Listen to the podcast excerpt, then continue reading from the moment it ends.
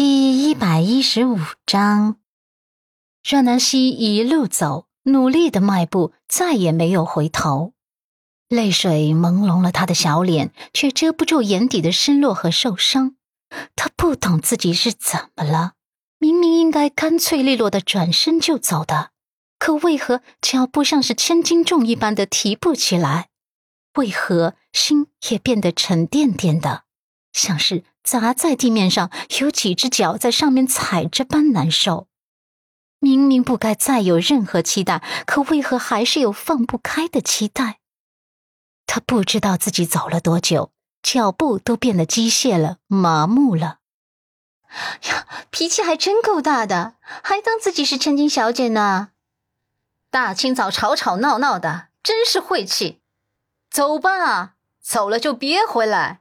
我们陆家的大门不是想来就来，想走就走的。身后叶婉柔跟鹿晗那些刻薄的议论声也越来越小，直到阮南希那一抹单薄的身影消失在眼前，陆漠北的胸膛狠狠地震荡了一下，他像是反应了过来一般，犀利而暗沉的眸子扫向叶婉柔和鹿晗。够了，你们也给我闭嘴。他那棱角分明的五官瞬间就笼罩了一层寒霜，刚毅的五官使得周遭的空气都下降了几个冰点，吓得叶婉柔跟鹿晗同时哆嗦了一下，都垂眸再也不敢废话了。而二楼阳台处，陆家老太太一直站着，她将刚才发生的所有事情，包括南希跟陆漠北之间的争吵，都看在眼里，她的眸光微微复杂起来。边上的丽姐一直陪着他，小声地问道：“老夫人，要不要我去把大少奶奶追回来？”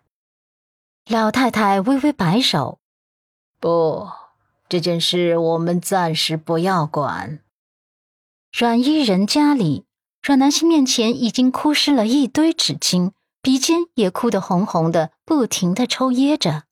阮伊人心疼的心都碎了，她的脸颊都皱成了小包子，将南希搂在怀中，不停地递纸巾。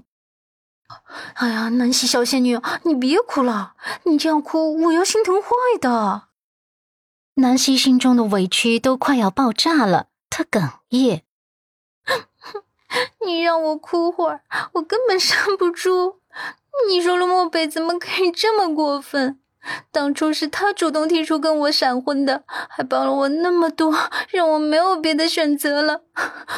婚后时不时的还对我好那么一丢丢，偶尔还能做点让我感动的事情，结果呢，突然整出一个前女友来，然后还因为给前女友过生日忘记了我们的约定。我一个人傻傻的在店里等到12点，你说他是不是太过分了？阮伊人坚定不移的点头。过分，特别过分，简直是大写的过分。看着南希哭得这么伤心，他将手中的纸巾用力的攥紧，最后捏成一团扔到了垃圾桶里。南希继续吐苦水。早晨回来的时候，我问他昨晚去干嘛了，他还大言不惭的说是给朋友帮忙去了。你说给朋友帮忙能帮一整晚吗？我看他身上西装皱巴巴的，衣服还没干，手臂上还沾着小绿叶，就不像是给人帮忙的样子。阮伊人脑补了这样的画面，脸色一白，嘴角抽了抽，小小声道：“该死的陆漠北！他昨晚不会是带着前女友丛林野战去了吧？”他把自己的职业特长发挥了出来，展开了无限想象，简直是脑洞大开。南希一听，眉头拧得紧紧的，气得身子都发抖。太恶心了，陆漠北这种行为真的太恶心人了。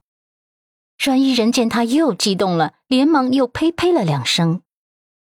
南希，淡定淡定，也许我乌鸦嘴瞎说的，你别当真，别把事情想得那么糟糕。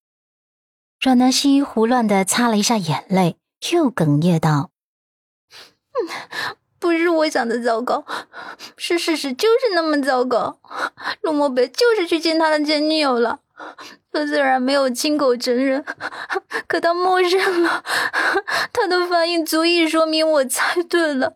他今天早晨我来之后，我问起昨晚我们的约定，他居然轻描淡写的说忘记了，还轻描淡写的说自己手机淋雨积水了。